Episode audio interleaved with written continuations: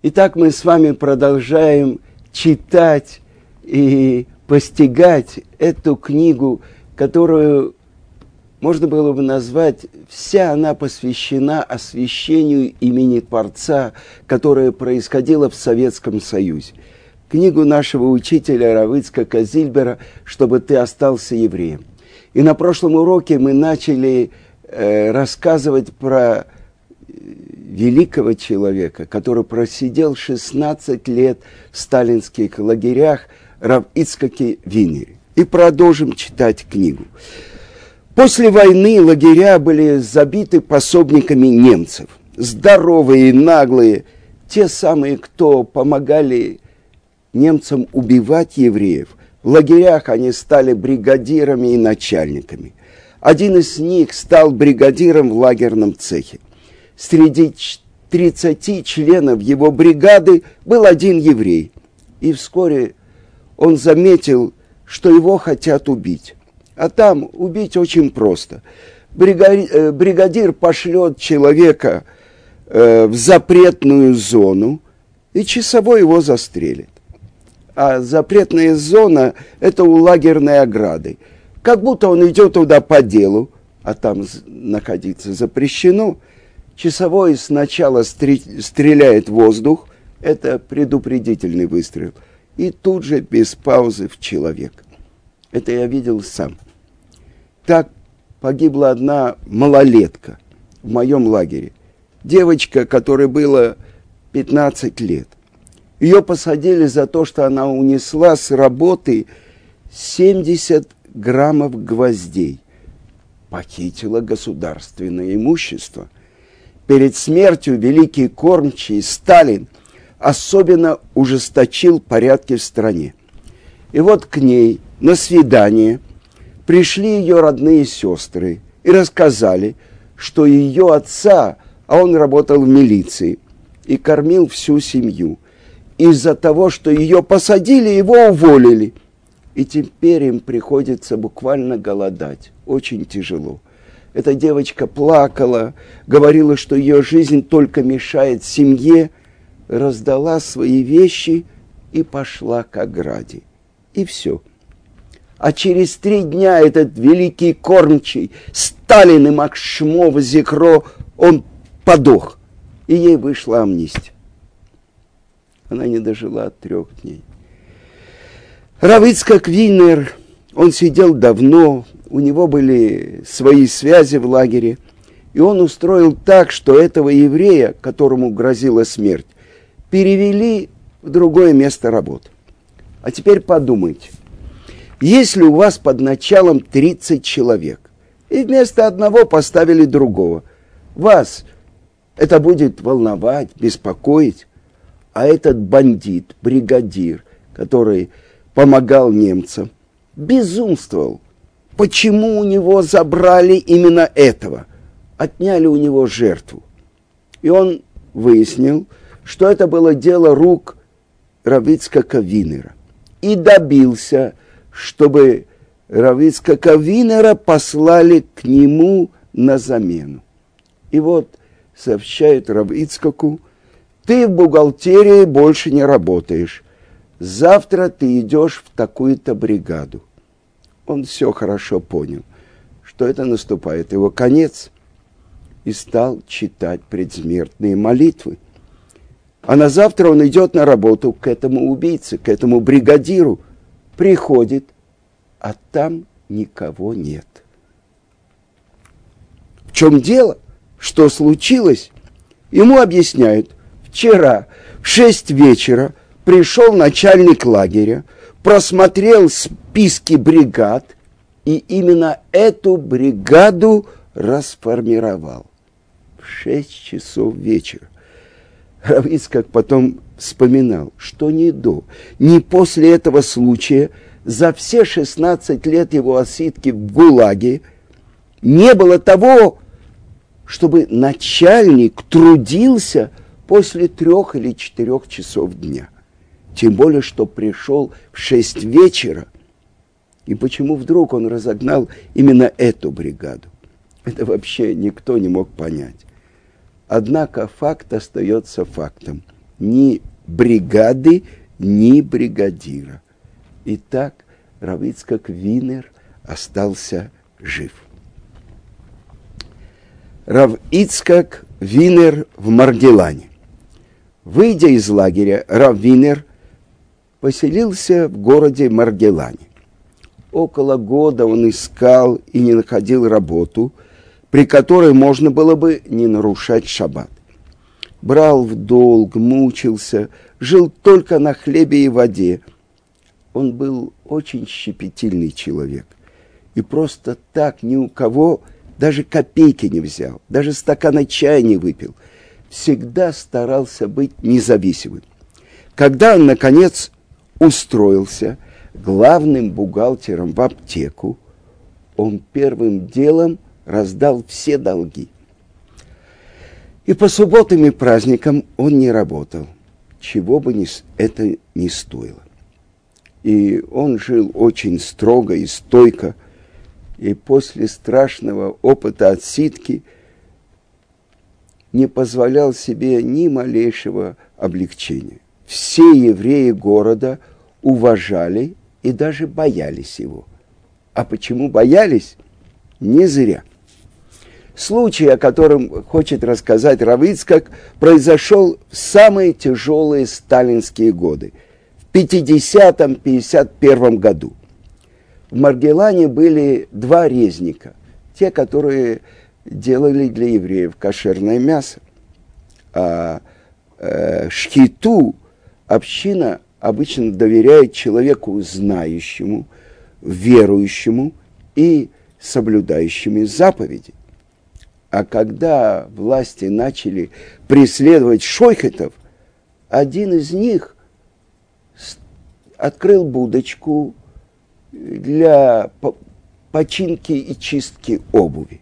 И в субботу не работал. А другой не выдержал давления, испытания, устроился в магазин и в субботу работал. И вот Раввинер как-то пришел к нему в магазин в субботу и говорит, слушай, недавно ты был резником, и мы доверяли тебе кашрут. А теперь ты стоишь тут и работаешь в субботу. Насколько мне известно, вы с семьей с голоду не умирали. Так знай, суббота не смолчит. Представьте себе, какой душевной силой надо для этого обладать. Особенно человеку, который на себе испытал, что такое сталинский лагерь. Ведь резнику достаточно было шепнуть словечко, кому надо и где надо. Вскоре в магазине началась проверка, и этого бывшего резника посадили на 10 лет. У нас в еврейской традиции людей иногда называют по названию города, откуда они родом. А раввинов называют по городу, общины которого они руководят евреи города называли Равицка Кавинера Маргеланер, что значит из Маргелана. Равицкак не был городским раввином, тем не менее все его так называли. И эта глава, следующая, называется «Переучет». Однажды в аптеке, где Равицкак работал бухгалтером, за три дня до 1 апреля – как обычно, проводили переучет. Это переучет и переоценка лекарств. Они проходили повсеместно по всему Советскому Союзу. В конце марта в том году и в начале апреля, точно не помню, три дня подряд, как нарочно, были праздничные дни. Сначала э, были два дня Песаха, а потом суббота. И вот явилась комиссия республиканская. Собралась вся бухгалтерия, все начальство, закрыли аптеку. К первому апрелю нужно было указать новые цены на лекарства. А главного бухгалтера нет. Где главный бухгалтер? Не пришел. Как это? Идет переоценка. Работают без бухгалтера день, второй. На третий день, в субботу, комиссия не выдержала и потребовала немедленно привести бухгалтера. Ну и Рав Ицкака привели. И вот комиссия обращается при нем к заведующему аптекой. Непонятно. Это же ваш подчиненный. Он что, вас не боится? Нет, говорит заведующий аптекой, не боится. Я ведь его сколько раз просил прийти, но он не пришел. Спрашивает начальника городского аптечного управления. Что это такое? Это ваш сотрудник, и он явился на переучет. Я ему не указ. Он меня не боится. И тут, Равыцкак пишет, встает одна негодяйка из комиссии, та, которая потребовала привести Равыцкака, и говорит, этот человек сидел как враг советской власти. И вот он продолжает свое враждебное дело. Из-за него у советских трудящихся не будет лекарств. Скажите мне, Исаак Абрамович, кому вы подчиняетесь, кого вы боитесь? Заведующего вашего вы не боитесь, э, начальника городского управления аптек вы не боитесь, кого же вы боитесь? И тут он стукнул по столу, встал и говорит, это Элоким, а. Только Всевышнего я боюсь. И добавил, бесполезно мне читать мораль, я все прекрасно знаю, приду, когда выйдут три звезды, а с выходом трех первых звезд день кончается. Так как же вы успеете, если мы за три дня не сумели это сделать? Пусть вас это не беспокоит, завтра все будет готово. И ушел. А потом просидел всю ночь и к утру все сделал. Он был бесстрашен, когда дело доходило до заповеди. А следующая глава называется «Миква в Маргелане». В 1945 году власти закрыли в Маргелане микву. Когда Рав Ицкак встречал на улице бухарского еврея, а обычно бухарские евреи хранили традицию, и этот еврей его приветствовал, шалом алейхем, Рав Ицкак, Маргеланер ему отвечал так, я руки тебе не подам, ты нечистый, дом ты себе построил, а миквы нет – тот оправдывался, но ведь советская власть запрещает. Ну и что? Сам раб не был женат, но он убеждал евреев до тех пор, пока они не нашли дом, где можно было тайно построить микву. А тут возникло неожиданное препятствие.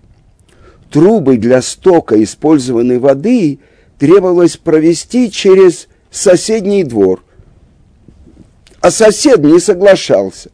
Его уговаривали. Ну подумай, с таким трудом мы нашли место, а ты все дело тормозишь. Предложили ему приличную сумму. Он не соглашается. Пригласи, предложили ему золотые монеты. Не согласился. Тогда его спрашивают, слушай, как ты думаешь, Хакам Ицкак, Маргеланер, который 16 лет провел в сталинских лагерях. Есть у него заслуги перед Творцом. Не нарушил ни одной субботы, никогда не ел ничего кошер, не кошерного. Конечно, у него такие заслуги. Тогда мы тебе предложим другую плату, больше, чем деньги. Если он согласится отдать тебе половину своего будущего мира, Оламаба, ты согласишься? Соглашусь без слов. И тогда составили договор. Рав Ицкак Винер отдает такому-то и такому-то половину своих заслуг перед Творцом за разрешение провести воду по его двору. Равицкак подписал, договор отдали владельцу двора, получили его соглашение и построили микву. И вот наступили 50-е годы. И приходят к Равицкаку два еврея, работники КГБ. Хахам Ицкак. Мы евреи и коммунисты. Мы знаем, что у вас есть и миква, и синагога. От нас требует начальство, что мы закрыли одно из двух.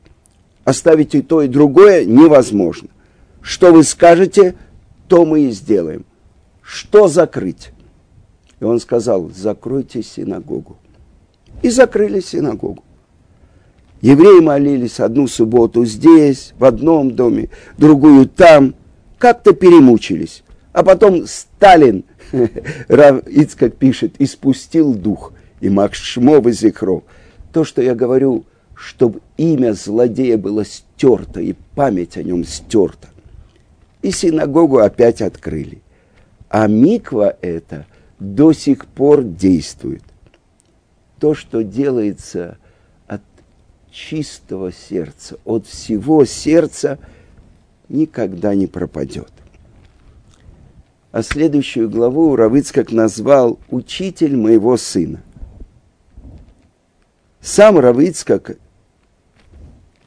я уже говорил, пуще огня боялся получать от кого-то одолжение.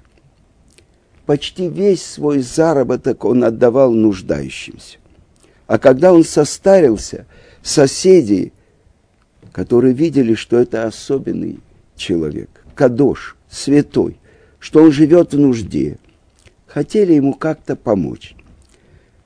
Один еврей, его уже нет на, э, на нашем, в нашем мире, благословена его память. Он тоже сидел и тоже много настрадался. Он помогал ему готовить еду на субботу, приносил хавы, покупал продукты. Он обманывал Раввинера. Он говорил, что заплатил за продукты дешевле, чем было на самом деле. А еще, когда он приносил продукты тайком, он заходил в комнату и клал Раву в карман пальто несколько рублей. Старик не заметит, думал он. И так продолжалось год или два. И вот Рав Винер мне говорит, я не понимаю, что происходит. Считаю деньги, оказывается, больше, чем должно быть, и часто. Но я найду того, кто это делает. И спустя несколько лет он спохватился. И он заметил, что после прихода человека, который приносил ему продукты, денег в кармане становилось больше. «Наконец-то я тебя поймал!» – он кричит. «Ты мне скажи, насколько ты меня обманул за все это время?» А тот говорит, не, не, не помню, не знаю. Тогда пойдем и будем судиться. И они пришли судиться к Равицкаку Зильберу. Не так-то просто было их рассудить. А когда Бенцион, который болел в детстве и вышел из санатория, Рав предложил обучать его Танаху. К тому времени Рав Винер переехал в Ташкент. И вот эту помощь я принял с радостью. 15-16 лет мой сын Бенцион знал Танах почти на одном уровне со мной – взрослым человеком. Уезжая в Израиль, Раввинер раздал все свои книги. Он хотел, хотел взять с собой только три книги Танаха, по которым учил моего сына, но не взял. Не хотел связываться с инстанциями, которые дают разрешение на вывоз книг. Он боялся, чтобы это не помешало ему уехать. Он относился к моему сыну, к Бенчику, как своему родному сыну и считал его своим учеником. А детей, своих детей у него не было. Здесь, в Израиле, и Бенцион, и Хавочка ходили краву убирать у него перед субботой, перед Песоком. Он не переносил, чтобы ему помогали, а если уже помогали, должен был как-то расплатиться и что-нибудь подарить. У Хавы набралось очень много таких подарков от него. Хава говорила, что видела немало людей, которых сломили лагеря, которые сломила тяжелая жизнь в СССР. Людей, которые утратили свои моральные силы. Но Рав Ицкак Винер был совсем не такой. Когда мы приехали в Израиль, и мой сын Бенцион женился, он переехал из Иерусалима в Нейбрак. Ох, как Рав Винер возмущался! Он жил близко от нас. И когда Хама, Хава к нему приходила, он кричал, почему Бенцион живет в Нейбраке? Ни в коем случае, только в Иерушалайме. Ведь в Шмонаисре мы трижды в день говорим, Иерушалаим, твой город, по милосердию нас верни. Не сказано в Нейбрак, а именно в Иерушалаим. Раввинер приехал в Израиль уже очень пожилым человеком. И как-то в Роша Шана он говорит мне, ну все, этот год я вряд ли переживу. А я возражаю, переживете этот год. И так повторялось несколько лет. И тут он меня как-то спрашивает, а почему ты так говоришь? А я ему отвечаю, у меня есть доказательства истории. Ноаху было 600 лет, когда начался потоп. После потопа он прожил 350 лет, а потоп длился год. Сколько вместе? 951. Но в Торе сказано, и всего жил Ноах 950 лет. Почему не 951 год? Потому что этот год, который он был заперт в ковчеге, как в тюрьме, не считается. Ты отсидел 16 лет, у тебя есть еще много времени. И действительно, Раву было за 70, когда он приехал в Израиль. А умер он, когда ему исполнилось 86 лет. Каждый день, каждый год в день его смерти мы собираемся, человек до 20, учим Мишну, идем на его могилу. А сестра Рава Ицка Винера была оголтелой коммунисткой. А Рав Винер все время слал ей в Советский Союз вызовы и приглашал в Израиль. Я его спрашивал, зачем вы ее вызываете? А он отвечал, здесь она будет есть хотя бы кошер. И она приехала. И прошло несколько лет – и она стала неузнаваема. За два-три года до кончины она купила место на кладбище рядом с братом. А перед своей смертью просила меня читать по ней кадыш и учить Мишнайот. Вы можете в такое поверить? Так кончается глава, посвященная великому праведнику Равицкаку Винеру – Маргеланеру.